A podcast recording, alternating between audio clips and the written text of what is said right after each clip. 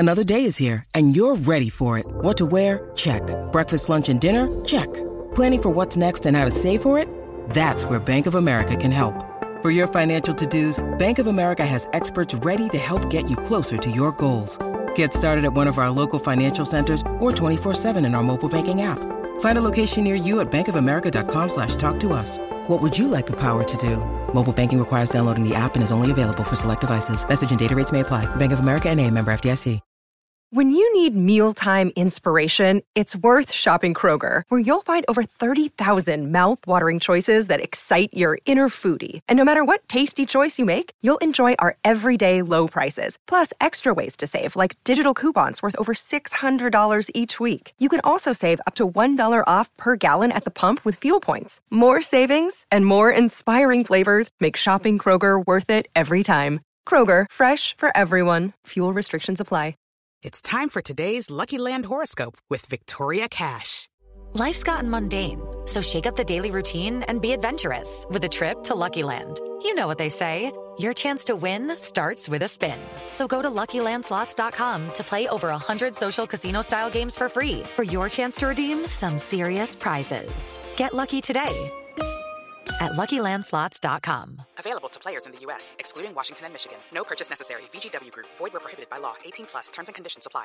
Welcome to Heart in Hand, the Rangers podcast, the podcast that is astounded how long it can take for a game to finish before players can still be booked. This week on Heart in Hand, I'm sure Chernobyl was cleared up in less time than this.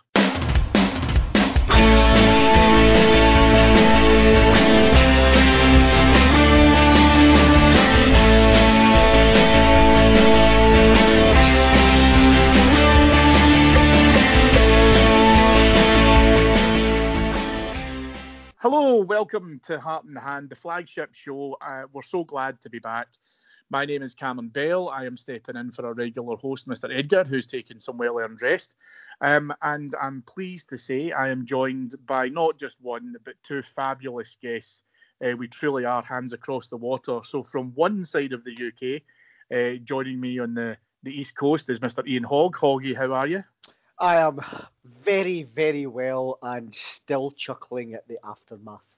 Wonderful, wonderful. I dare say we could talk about that a little bit more, Ian, so let's do that in a wee bit.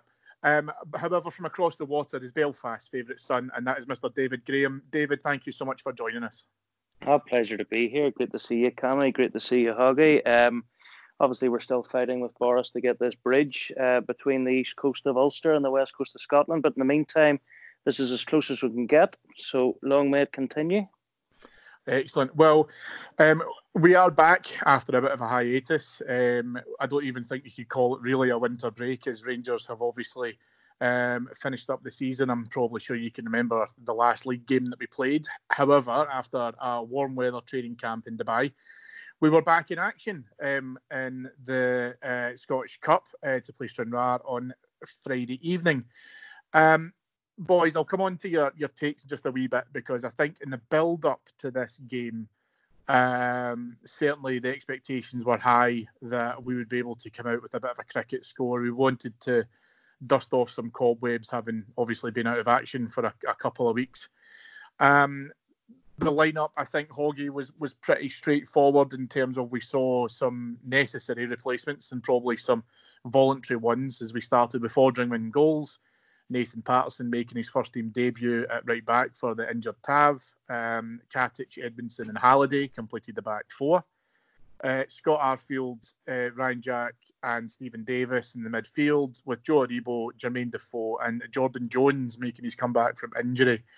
Hoggy, when you saw that team on Friday, my hope is that you were pretty comfortable with it when you saw it? Oh, yeah, definitely. You know, you got Fotheringham, I think, you know, having him run out against Stranraer, no issues with that. Edmondson needs some game time. Halliday needs some game time. Nathan Patterson came into the side after looking pretty good against Lokomotiv Tashkent. And games against Stranraer, we really should be looking to blood any youngsters that we think are deserving. You know, the old, if you're good enough, you're young or you're old enough adage. And Patterson came in, and for me, he was one of the best Rangers players on the night. The midfield was fairly routine. The forward line fairly routine. That said, Jordan Jones came in, and I was really happy to see him coming in. And I'm glad I'm not sitting in the same room as David Graham with what I'm about to say. But Jordan Jones looked every inch the player that was back after what a 12 to 14 week break. Just tried too hard. It ended up, certainly in the first half, Cammy running down avenues and getting a bit lost. So that's just hopefully first game syndrome, because Jordan Jones has shown what he can do prior to the injury. But yeah, you know, we really mixed it up. I was expecting a few goals. I was expecting a wee bit of urgency. Didn't really happen that way, though. No, it did not. It did not. Before we come on to the goals, David, I'll get your take, because you must have had a vested interest in that left-hand side with Andy Halliday at left-back. I suppose it's difficult. Even the most favoured Andy Halliday fan, such as yourself, has got to admit that it's difficult for him to be able to shoehorn Borna Barisic out the side, because he's probably one of our best players at the moment. But nice to see him be able to try and get the run out. And with Jones in front of him as well, maybe not setting the header in fire, but still game time's important. Okay, I mean, I think that I suppose from the point of view of the left-hand side, Jones, obviously, and Hoggy's entirely right, he certainly didn't have his best game, and I think that's trying to be as kind as I possibly can. He seemed to cut in a lot, and you're right, he was kind of almost wandering around the middle of the park at several occasions, which is trying to make something happen. You kind of get the sense, obviously, when you have Andy Halliday on the field, he will try to push forward as much as he can. But I mean, it's, you know, you're comparing sort of apples and oranges when you're comparing the natural game of Borna Barisic compared to the natural game of Andy Halliday. But like, I do think, and I said this today in the daily update, I mean, I think that Jordan Jones is skating in very thin ice when it comes to really his Rangers' future. I know there's been certainly chat of, you know, a Stoke bid and talking about a £1 million and all the rest.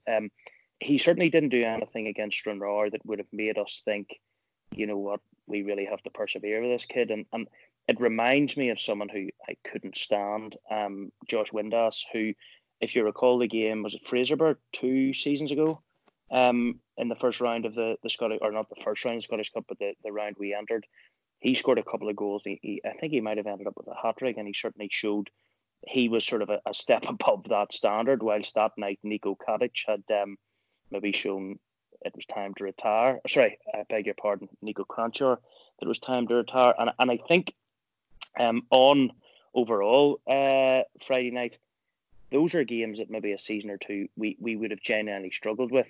We didn't ever struggle. We just didn't really get out of first gear. And I think the issue for the manager now is that there are players in our squad who, quite frankly, there are big question marks will be bringing them to starting 11 for important league games going forward. Hoggy, coming back to Jones for just a second, because I think David does raise a good point with this, and I think that we have seen by now the most important thing, I believe, if you are a squad or a fringe player, the attitude has to be correct. That's one of the biggest things that Gerrard and his management team will assess you on. We've always thought Jones was pleased around the move to Rangers. Obviously, it's his boyhood club, etc. And I think the hope is that he's learned the hard way the lesson that if you try to go in and do an opponent and end up injuring yourself, you do nothing but cause setbacks for yourself. So would you like to see Jones stay and fight for a place and to try and see if he can compete for a position in the first 11? Likely not to necessarily outperform someone at the moment, but to remain in contention if, as I say, injuries, suspensions start to rack up or what have you, so that you can come in and be effective? Oh, yeah. I mean, you look just now, and the two wider players of the front three, and I'm not going to call them wingers because we don't play with wingers, the two kind of, you know, the left and right-hand side of Morelos or Defoe, Ryan for the main games, Ryan Kent's one of them, and you've got one other berth, and Joe Aribo is really starting to make that his own. So you're talking about players to come in when there's injuries or suspensions, or players to come in to make a real impact off the bench. What I want is guys like, and I know that he's been criticised in some quarters, but Greg Docherty, and I'm sure we'll come on to him, but Greg Docherty clearly wants to stay and fight, and he's not giving up his dream lightly. I don't think anyone can criticise Greg Docherty for having that attitude. Not entirely sure Stephen Gerrard was overly taken with Greg Docherty's attitude in the first place, I have to say, but I think he's knuckled down.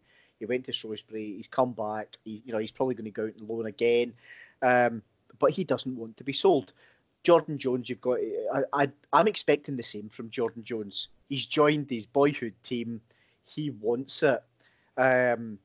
No idea what his attitude's been like since day one. That's between, I guess, him and Stephen Gerrard. Really, really expect him to knuckle down. And if he does knuckle down, he can be that guy that's behind Kent and Aribo to be coming off the bench, to be making an impact. And to be honest, Cammy, he's got the pace and the skill to be doing that. If he's coming on after 60 minutes when defenders are knackered, that's an ideal time for him to be taking the game to the opponent. So I genuinely want him to stay, genuinely want him to succeed. But then, I'm a Rangers supporter. I want all the Rangers players to succeed, because if they do, then we win the league. Yeah, absolutely. Well, to come on to the game itself, which I'm afraid I must do, it was a little bit of a kind of shaky start, with the fact that Stranraer had came with a clear game plan of let's try and make sure that we can suffocate Rangers wherever possible.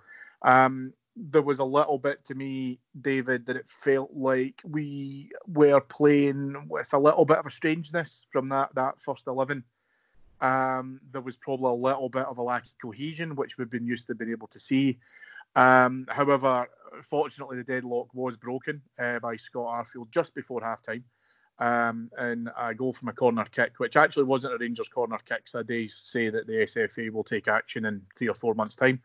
And the ball broke nicely for Arfield, who was just able to slot home from seeing a gap through a body of players. And we went into halftime, and I think maybe saved the players from a bit of a roasting from the manager, who afterwards actually said he was quite bored watching the game. But again, it settled the nerves, I think, a wee bit. And I think at that stage, going in at halftime with 1-0 up, it started to feel a little bit more routine rather than squiggly bum time. Well, yeah, I mean, I think if we're trying to be kind, and this isn't a slight on the manager at all, I mean, I suppose 2 points. We are fortunate that that game took place on Friday night, and I mean, strange comment that it sounds. We obviously had Cowden Beath last year, which was postponed, which meant we then went to Kilmarnock, and, you know, Joe Worrell and the rest is history to an extent. But we've kind of got that first sort of game out of the way after the winter break, which in theory, and will not count our chickens, should mean that we're coming in fresher for what is a very important game on Wednesday night. But I suppose, in fairness to that particular starting 11, probably a lot of them hadn't played a great deal of football together. Some of them hadn't played a great deal of football for some time. Particularly the like of sort of that left-hand side of Halliday and Jones. And obviously, well, Fotheringham is a goalkeeper, but, you know, you're still bringing guys in who haven't played a lot. Edmondson's another one who has featured sort of sporadically. So I suppose the difficulty is you're then coming in a situation where you have 40,000 in a really great attendance from the Bears for a cold Friday night. You have 40,000 staring at you saying, basically, put a cricket score on. And you've got an opposition who have just simply parked the bus. And they weren't even pressing us to try to sort of disrupt our play. So there's a lot of the time where we were playing keep ball, but we simply weren't going anywhere with it. And maybe because we lacked that bit of sort of incision and that kind of game-changing player, whether it's a Kent or a Morelos or even an Aribo, it kind of meant then it was a case of, if you ever recall the Simpsons episode where they put the soccer match on the TV, they pass the ball between each other a few times, then there's a riot. That was almost what it reminded me of, where they just sort of pass, nothing overly happened, and then we kind of went back and did it again. So, like, it wasn't perfect. I said in the daily update earlier, and I'll reiterate this, we're through to the next round. We've got a favourable draw in the next round. Let's sort of consign that game to history, where a little bit like, if you recall, Livingston earlier in the season, utter dross to go through, but it got us to the final, or it was part of getting us to the final. Ultimately, that's the main thing, isn't it? Hoggy, the game then went into the hour mark, And your favourite player came on to replace Jordan Jones, which was Brandon Barker. And without coincidence, a couple of minutes later, Jermaine Defoe does a lovely turn in the box. The Stranraer centre half can't do much to be able to pick him up. It's a clear clip of the heels, and Defoe goes down. Rightly says the selfish strikers chant of "I won it, therefore I'm taking it," which he duly does. Puts the ball away fantastically, as it just goes by the Stranraer keeper's right hand post. It's a sublime finish for a penalty, which is Defoe's bread and butter. He then heads off as Sheyi Ojo then replaced him, and then with about 10 on the clock to go, Kai Kennedy makes his debut for Rangers, replacing Joe Aribo. We won't dwell too much on this because it is routine. We're not talking about the amount of goals that we were needing to get. But David certainly does make a good point where it's about probably settling some nerves and just getting kind of back into business a wee bit after the break for the last 2 to 3 weeks. Yeah, do you know, I'm going to credit Stranraer. Despite their league position, they Stevie Farrell, I think, is their manager. They've obviously been drilled for the past week to play 3-5-2 or really 5-3-2 or really actually 5-4-1. Because poor Ryan Stevenson up front was miles away from anyone else. But they were drilled superbly, and their three centre halves played very, very well. It was almost like an attack against defence training match, as we were sat there in -4 conditions. That was fun. But yeah, Brandon Barker comes on, probably for the first time ever, I'll say, and Brandon Barker changed the game. I'm not his biggest fan. Brandon, if you're listening, prove me wrong, please. We get the penalty. We win 2-0. Stranraer get a bit of cash. I like Stranraer's tweet after the game when the Rangers outlined the attendance, 38,560. And Stranraer had a gif of a man basically doing snow angels and money. For Stranraer, that's what it was all about. You know, they've walked away with something like $200,000. That'll keep them going for 2 or 3 years now. David's right. We move on. The game was pish, but really, really, it was attack against defence, and it was a kind of de facto training game. Can I just get your opinions then? Because one of the things that was kind of getting discussed was obviously with this game and then St Mirren at home on Wednesday was about Patterson being able to come in, and there was the conversation regarding whether or not Patterson would fit in there and make his debut, or whether or not we would go back to the trusted hands of Jon Flanagan. And I was in the camp of, well, potentially we could play Patterson for Stranraer, take the opposition level as it would appear, and then look potentially at replacing Patterson for the St Mirren game with Jon Flanagan. Right now, what's your gut feelings? Would you keep Patterson there? Would you let him retain his berth? Yeah, I would. I think Patterson was the one of the two fullbacks who was driving forward all the time, getting crosses into the box, and the kid can clearly defend as well.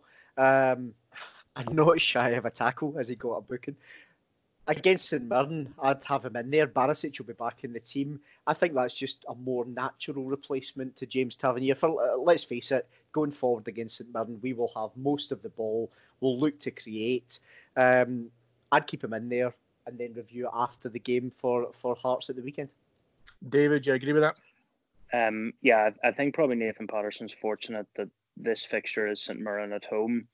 I think if it was an away fixture, I think if it was, with respect to St Mirren, and we're not taking it lightly, if it was a Hearts or a Hibs or an Aberdeen or someone who's the higher end of the table, it probably would be a wider conversation. But ultimately, there's always a possibility of and we don't want to go down a rabbit hole with this, but of Tav going at some point. Like Jon Flanagan, the manager has already said, is playing for his future.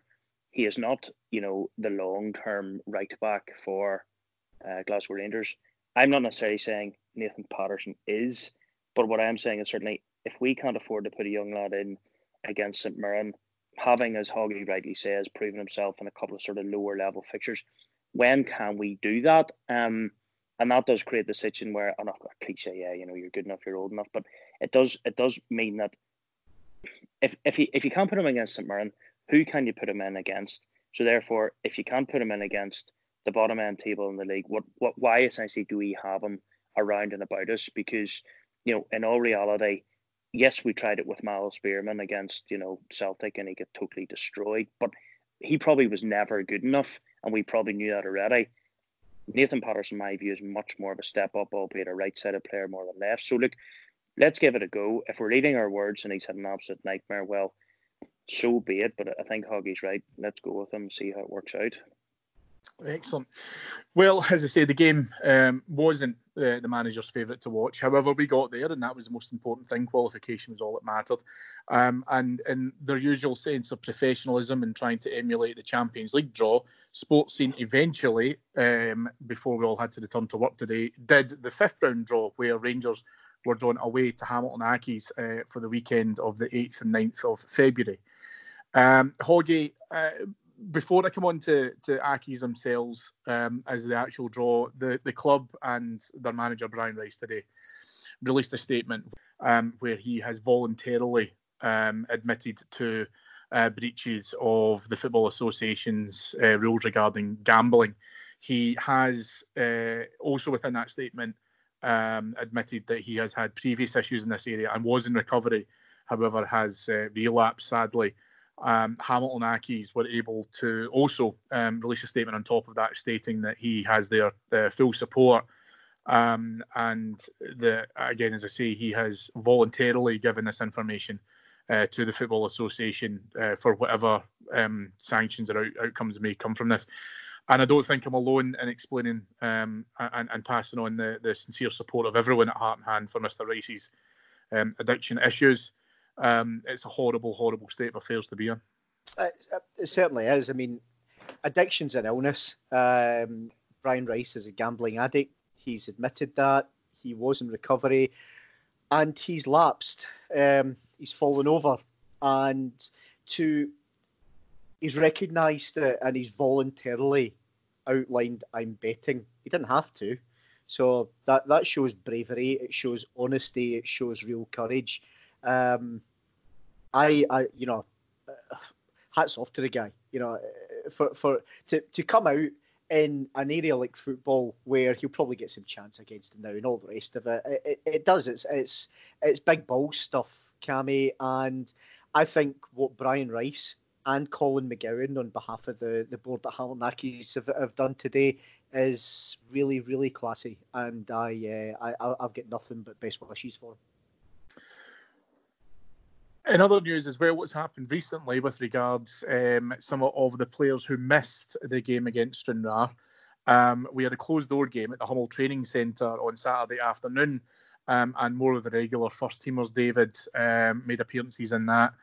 This was a 4-1 win over Queen of the South, and some of the players involved, there was obviously a bit of a rotation, but included Alan McGregor, Connor Goldson, Borna Barisic, Glenn Kamara, Alfredo Morelos, Ryan Kent. Sheyi Ojo played in both games. He played on the Friday and the Saturday, scored a goal against Queen of the South with Alfie getting a double and Ryan Kent getting one as well.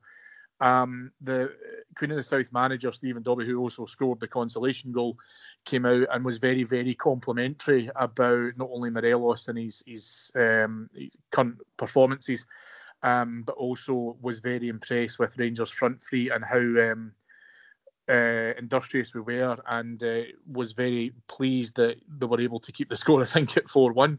So, David, interesting to note, because I think Ian mentioned it before, and I think you kind of touched on it too, that there is a little bit of a cloud hanging around the fact that we want to get back to league business as soon as we can because of what happened last year and the slip-ups after the winter break. But seemed to be a fairly straightforward training game, for want of a better term, and a good run out for some of the boys after coming back from Dubai and coming back from a bit of a break. Again, and I think it's very important as well, Cammy, from the point of view that there was a bit of criticism. I think actually Chris had mentioned it in the pod. I think maybe why the guys were out in Dubai, where they had came back from Spain last year, and there was a sort of general sense of their legs were a bit heavy. But obviously the positive side of that was that although there's a bit of short-term pain, you could clearly see we finished the league in the best shape. We finished, you know, and not just finished games well, but we finished the season well because of probably that hard work that had been put in. The proof of the pudding's in the eating. You can score 40 goals against Queen of the South in a closed-door game.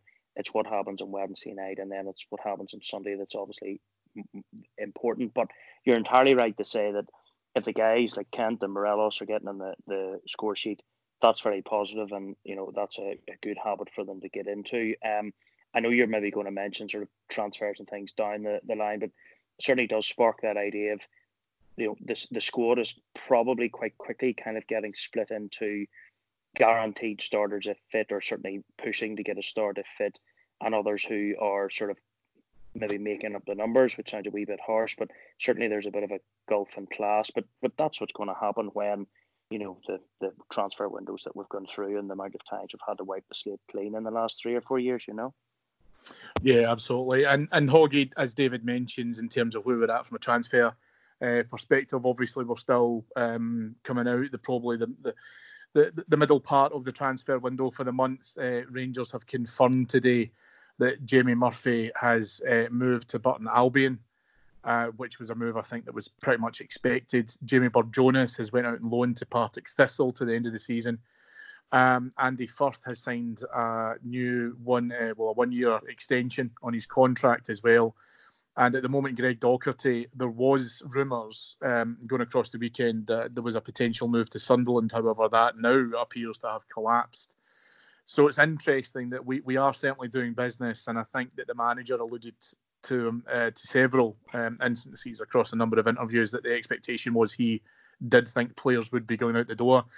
And I certainly think that David's kind of hit the nail on the head that there's probably a periphery of players who it's expected that we would have had move, and certainly Murphy and Burd-Jonas were in that rank at the moment. Zach Rudden obviously just confirmed his move at the end of last week. So we are starting to do a little bit of a kind of trim, but fortunately we're not in a space where we have been in previous seasons where we're talking about a whole-scale shake-up. Well, I think that's the key, Cammy, that over the past few years, Christ, it's felt like the past 8 years. By the time you hit the winter, we are fishing about the bin, basically, trying to find frees here and there or loans here and there to spice up the squad or to try and improve the squad. And it's felt as if we get to winter and we go back to basics. So it feels encouraging that we're not. It feels somewhat odd that we're not. And I know plenty of people have been on social media talking about, you know, we're not doing enough. For me, I genuinely think that's just a bit of a knee-jerk towards we're so used to doing lots of business and now we don't have to, that it feels strange. The guys that have gone out, Serge Atakai, Eros Grejda, Zach Rudden, and we released on his contract expired, Shel Baldi from the youth team. None of those guys were getting anywhere near the starting lineup or even the first team squad. Or the guys that have gone out on loan, Jamie Burd-Jonas just needs it, and he'll go to Thistle. I think he'll do quite well. And Jamie Murphy needs to play. Greg Docherty needs to play. So trimming the squad of guys who are getting nowhere near the first team picture is the right thing to do. Introducing guys like Kai Kennedy and Nathan Patterson and Lewis Mayo and whomever else, again, the right thing to do. For me, the key now is, now that we've lost guys like Andy King, for example, who went back to Leicester just before the new year, and Burd-Jonas has gone out, does that leave us a little light in central midfield? Possibly. Are we a little light in wider forward players? Possibly.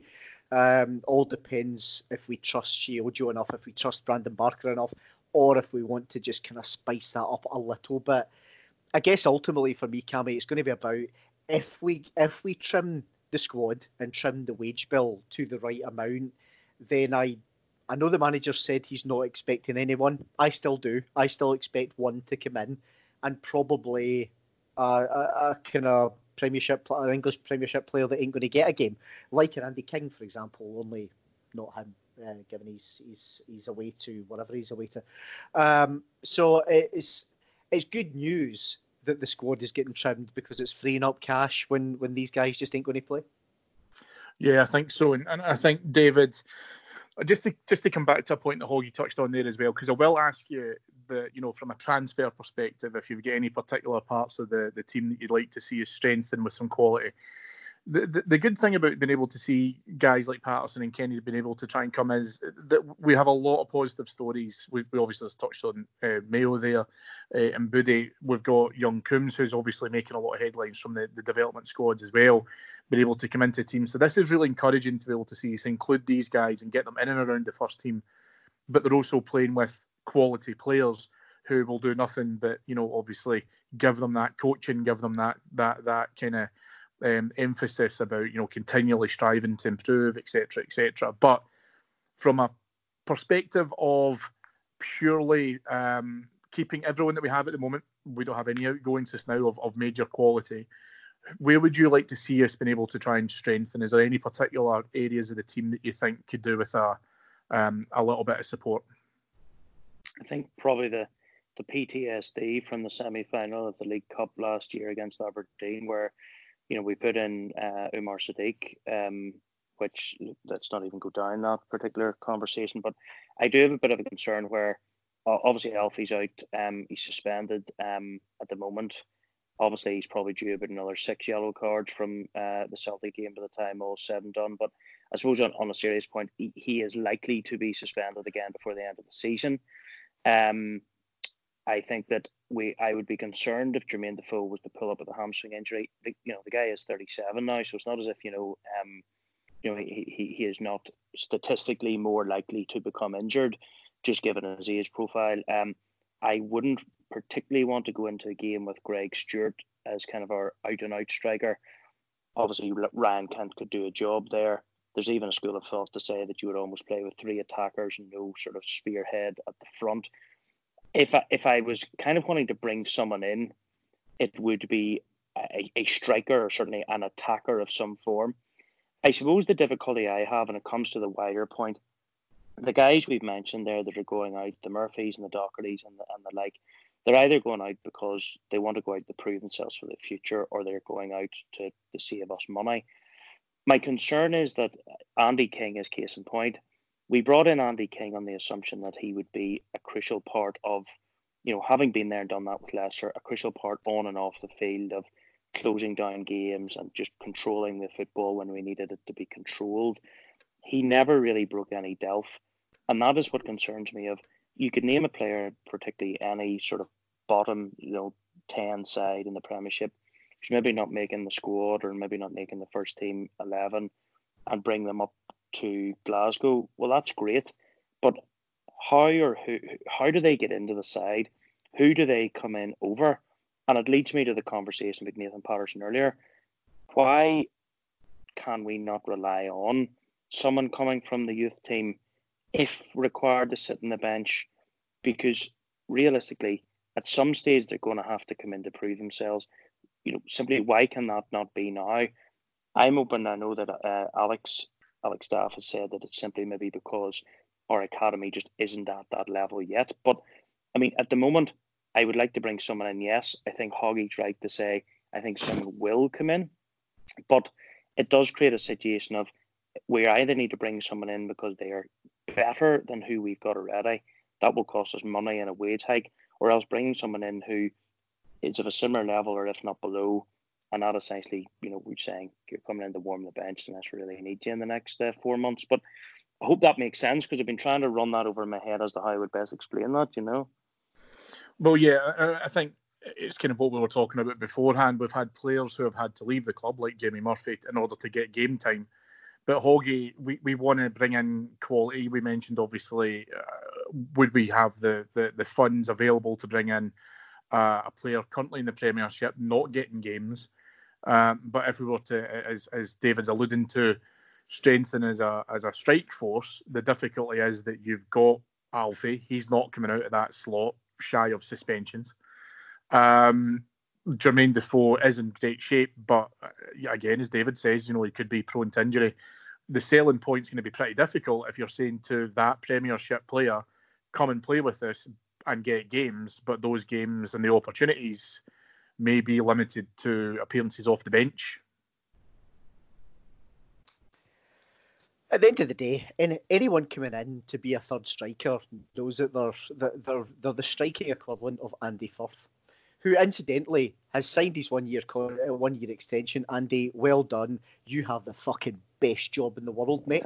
Living the dream. Oh, hey, living the dream. Doesn't have to play. Picks up a wage and gets to celebrate in the park on the pitch at Parkhead after we've stuffed him. Brilliant. But anyone coming up to fulfil that role, I don't think they're going to be better than Morelos or Defoe. I'd be massively surprised. So they know that they're coming up to do that. So, but whatever way you look at it, Cammy, it's one of three situations. Either we find someone that can fulfil that role and wants to fulfil that role, or we don't, and it's Greg Stewart, or we then go beyond that and it's into the development squad. And ultimately, the winter transfer window's a bit like that. You know, it is a bit, you know, bargain binish, if you like, or guys that simply want to play or want the opportunity to play. We're just going to have to kind of ride it out. I do not expect any movement until the end of the month, though. Yeah, I would agree with that, and we'll have to see what happens. Plus, it could be interesting now that it's down south with Marcus Rashford and Harry Kane, both with fairly long-term injuries. Could it be the case that just adds another zero onto Alfredo Morelos' value, which I think currently is sitting at about £200 million? We won't accept a bid less than that. Exactly. Tell them all to fuck off. You're not getting them. Now, speaking of our beloved Alfredo, and I'm going to get a bit ranty here, so I'll apologise for any swearing that may come up at this point, listeners. But on Friday, somewhat ironically, some would say coincidentally, I wouldn't be one of them, that Rangers were given notice that the SFA were placing another charge against Alfredo Morelos for a third yellow card delivered due to his gesture after coming off. This was after the game. As Kevin Clancy apparently deemed that as unsporting behaviour. Very, very odd that the game being played on the 29th of December and the SFA notifying us on the 17th of January, on the same day, I may add, that we were about to start back into Scottish Cup business in our first game back after the break. Now, just to be clear with this, Alfie won't miss any further games as a result of that. He's going to miss against Hearts and St Mirren. He obviously missed out against Stranraer, but that was because of double booking in the competition last season. That was just a carryover. However, he will miss Hearts and he will miss St Mirren. Ian, it's difficult to probably put into words without, as I say, becoming ultra sweary. This is beyond farcical now in terms of what's happening. I don't want to even necessarily talk about Alfredo Morelos, because I think that we've spoken about him a lot, and we are of agreement that he does get refereed to a different standard, that he is held to a different standard, and we can all come up with examples where similar things have happened elsewhere and nothing has happened, but yet when Alfredo does it, it is deemed cautionable. Now, I would like to get your take on this. You're a far smarter man than myself. Why is it that the SFA are now delivering post-game punishments so late on, and on the same day that the club that they're delivering the sanction against have started to restart their campaign, although in this particular incident it wasn't in the league, it was in the Scottish Cup. Why is it such a shambles? What is it that's happening with the compliance officer that this seems to be so muddy in terms of any clear distinction about what a process is, how the compliance officer is used? We were all told, let's not referee games, but yet that seems to be happening now. Hoggy, I don't understand it, and I don't understand why this is happening to certain players from certain clubs, and yet other clubs are quite comfortably getting away with it.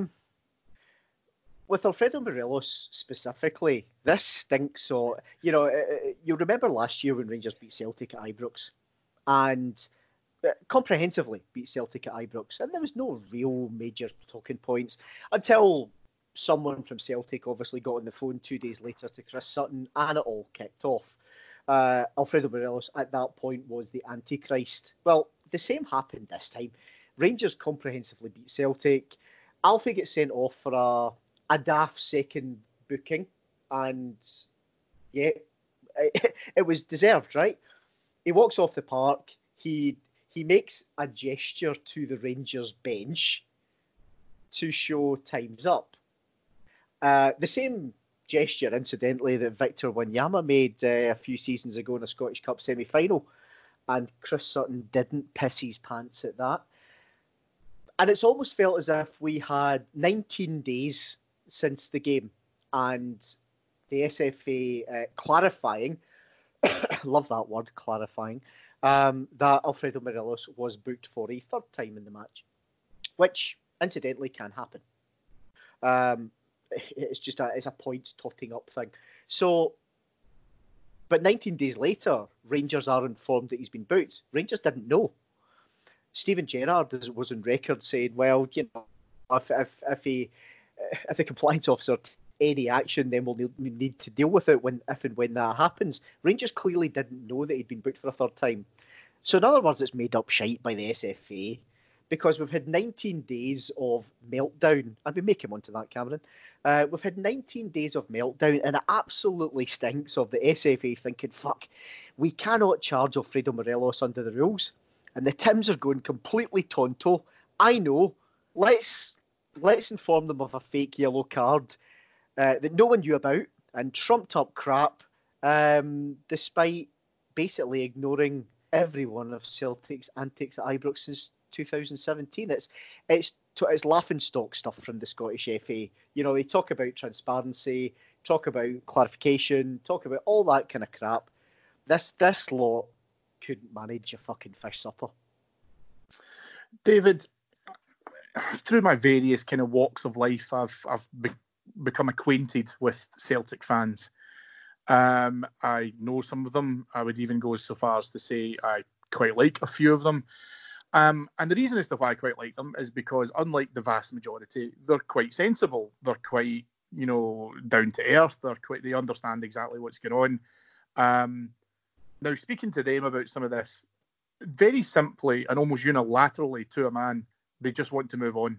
And what I'm very confused about with all of this is that it seems to be the case that nothing tremendously bad happened within that game. We can understand that the usual Celtic choir, cheerleaders, Chris Sutton, as Ian's mentioned there, will make, you know, ridiculous comments about gestures and various other bits and bobs. And these things are all just absolute, you know, it's just a circus. But what I don't understand is why are the SFA, almost to a certain extent, deliberately provoking this and trying to keep it running? Because now we're getting into a case of it's almost statement wars. So whether Celtic come out and make a statement, or the SFA, or Rangers, or a media pundit comes out to say something in response to this, it feels like as if as soon as the waters start to settle, now the SFA just purposely want to dip another stone in it. Why are they purposefully going down this road with Rangers? That it just feels like as if they just want this to carry on. And you've got morons like John Hartson being able to try and fan the flames of this by incredibly coming out with a moral high ground. A moral high ground, I might add, from a man who kicked a teammate in the head when he was on the ground. What's the purpose of this, David? What do you see as being the SFA's motive behind this? I think, Cammy, that there isn't a motive. And I think that the problem is that surely in an organisation the size of the SFA, they've got someone there who is a media advisor, consultant, PR guy, or, you know, there's bound to be a man or woman in there who is paid to give advice as to how you deal with information that either comes out of your organisation or goes in. What I don't understand is, and if you read even a cursory glance at some of Alistair Campbell's work or whoever is, you'd see as sort of a media mogul guru, the key thing is if you've got a story, you know, whatever this scandal is, whether, you know, it's sex, drugs, or rock and roll, and it's in line with whatever organisation, get all the information out. Don't be caught. It's like, you know, the classic of the Perfumo affair. You know, he lied about his affair.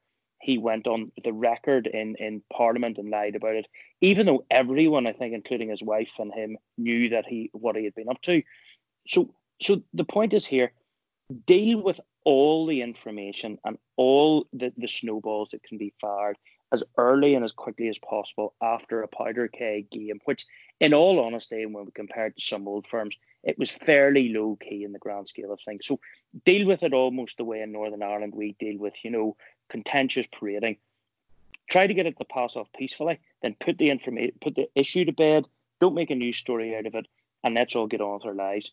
It's now the 20th of January, so it's almost a month, and I joked in the Daily Update that, you know, we will still be dealing with the fallout from this Old Firm game, basically just as the lead up to the next one comes along. And that's not necessarily their fault or our fault. It's the SFA's fault, because, of course, football clubs are going to stand up for their players. Of course, they're going to try to play to their galleries. But the SFA have to deal with it. They need to man up, and they need to say, right, line in the sand, we're all going to move on, because let's deal with the reality. Look at the fallout. I know we're going to talk about them going, you know, even more nuts than they normally do after a defeat. Let's consider what will happen when 55 comes. Now, the SFA will deal with an absolute, you know, snowball of hassle for months, for the whole off season, and it'll be no one's fault but their own. So, see, from our point of view, see, if I was advising the club, I would say to lump it at them and to continue that fight and to continue putting our point of view across, because for too long we've stuck up with the old stiff upper lip. Ah, you know what, lads, we're better than that. Let's get off it. No. Let's fight fire with fire, because the SFA has allowed the vacuum to be filled. That's not our fault. Let's fight the corner Glasgow Rangers, because ultimately, see, if we don't, that vacuum's filled with green and white only. Hoggy, do we lead the charge on this as a club? And I don't mean from a PR perspective. I just mean at this point, we need some sort of transparency from the SFA to understand the process and what happens here. Or is it just a case of waiting until it happens to Celtic and then they'll start to force a change?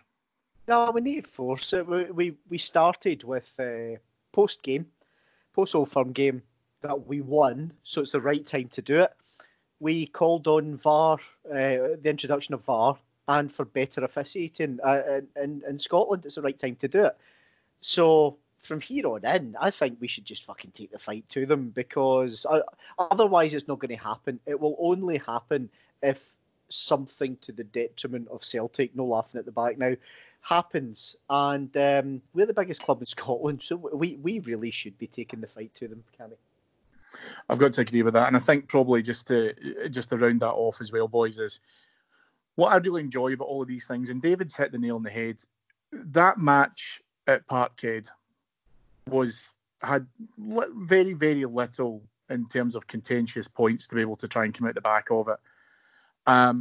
Yet we hear about, you know, as I say, from pundits about, you know, fingers meaning horrible gestures, players getting booked and then it not being reported until months later. And fundamentally, it's been driven as well by Celtic cheerleaders in the media. However, that all being said, it doesn't mean that we can't continue to have a bit of a laugh at our chums from across the roads. Ian, we're nearly a month into this, but still, yes, it's still pretty humorous in certain circles, I think you would find. It is. You know, we're what, 20 days on or something like that? Or 22 days on now. And we've had John Hartson calling Rangers morally dreadful because we want to protect our club. This is from John, who kicked his own teammate in the head and told his wife on her birthday that he'd been shagging someone else for a year and that he was leaving her. So the day we take morality lessons from that arsehole is the day that freezes over. Past 20-odd days, we've had... Lonely Hearts Club Bill Leckie being xenophobic Bill Leckie. We've had Alan Brazil. We've had Chris Sutton and Hollycomb Overdrive. We've had Michael Stewart the same. And all the while, the paper that they're in asking for a respect our players campaign. I thought that was ironic. But, you know, what's really interesting in some of that meltdown reaction, and a meltdown that was called a meltdown, incidentally, by Callum McGregor. We've had one win at Parkhead in 9 years, with one of the most one-sided refereeing performances, Cammy, that you'll see. Penalty for Celtic, a handball goal given to Celtic, a penalty for the same offence not given to Rangers, a red card for Rangers whilst Julien, Ryan Christie and Bolingoli don't walk, but it's the ref's fault. Remember, Cammy, remember the Celtic fans when they hung out the flag of war until they get fucked in their own backyard and their cheerleaders had to run to the press and wail with some xenophobia, it's no fair. Timmy Tears continued. 2 days after the game, one of my all-time favourites as the Celtic rumour mill went into absolute overdrive. Alfredo Morelos was looking at jail time.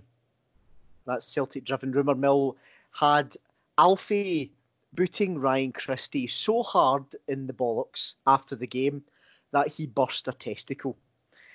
Hence, emergency surgery was required, and Alfie was getting done for GBH, which is why, of course, the Masonic cops let Mr. Morelos go immediately to the airport. Christie, recovering from emergency surgery, stopped laughing at the back, grew arms and legs. And I must admit, you've got to credit them for imagination. Had it been real, and had Alfie actually kicked Ryan Christie like that, poor Christie would have had his fanny amputated by now and his tampon removed from his nasal cavity. Day 9, Cammy, was another favourite. I didn't listen to Radio Clyde. I don't tend to listen to Radio Clyde. But this one was all over Twitter as a rather hysterical Celtic fan was challenging Hugh Keevans and asking why head of referees Jim Fleming wasn't coming out to talk about the goings-on at Parkhead. Hugh Keevans had to inform him that Jim Fleming died a few months ago.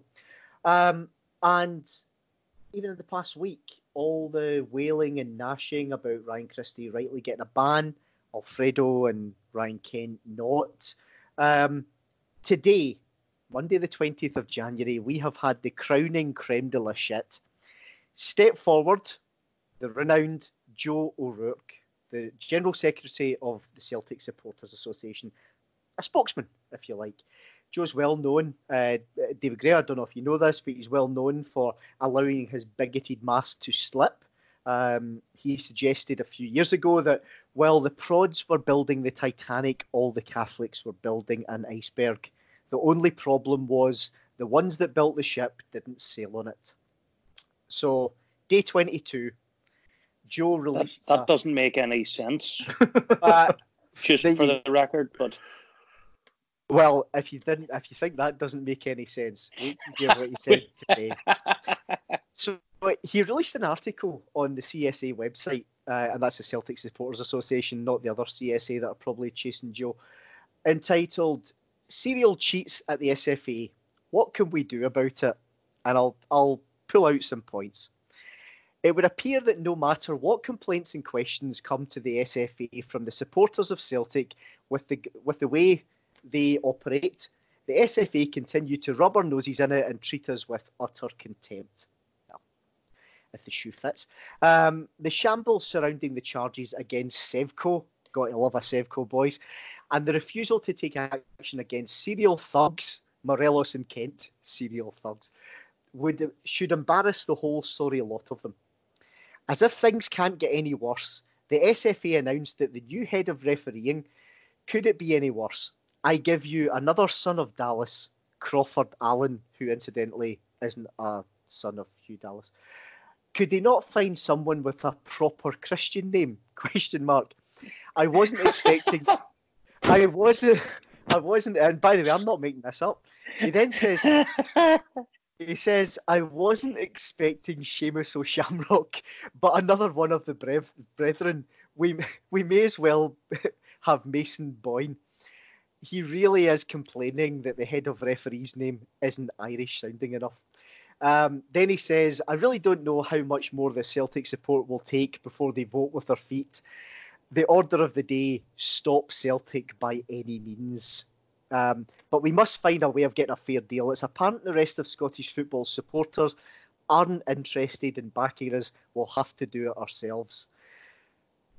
Everything we've been through in the past few years, we've handed Celtic 7 titles in a plate, guys. We've had offside goals to win cup finals. Kevin Clancy failing to send off three Celtic players at Parkhead, whilst we have one sent off, a handball goal, a soft penalty, a failure to give us one for the same offence. Boys, see if there's a conspiracy against Celtic. Those executing the conspiracy are fucking hopeless. The trouble is, dear old Joe thought we'd die. We didn't. We wouldn't allow it. 22 days have passed since our first victory at Parkhead. In 9 years, 2 months and 5 days. Can you imagine how that crackpot will react if and when we actually won a league title? Joe, Cammy, I'm going to address Joe because I know he's going to be listening. Never mind what I've just said. I think you're right. It's the Masons pulling the strings against your boys. You're the only one that can see the light. You're the only one that has the intelligence. Joe, continue to lead. Others will follow, and we will bow down to the strength of your crayon. Cammy.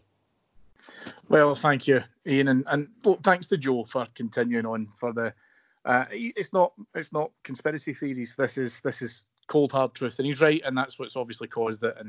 And a referee conspiracy against you when your player is booked 3 weeks after that game has finished certainly shows me that obviously there is definitely a subplot here to ensure that Rangers win the league. That's all from us here at Heart and Hand Towers for this week. We will have our extra show, which will follow from the St Mirren game. And all that's left for me to do is to thank our executive producers, Mr. Mike Lee and Mr. Paul Miles. And most importantly, to thank my two guests who have been excellent today. And thank you so much for your time.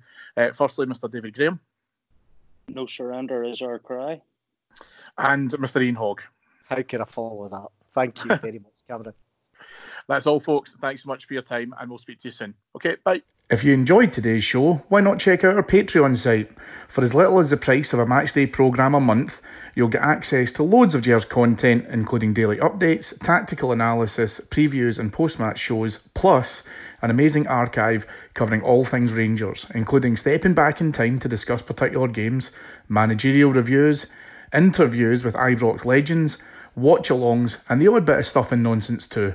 Please head over to patreon.com/heartandhand and join thousands of bears on the best value podcast on the world's most successful club.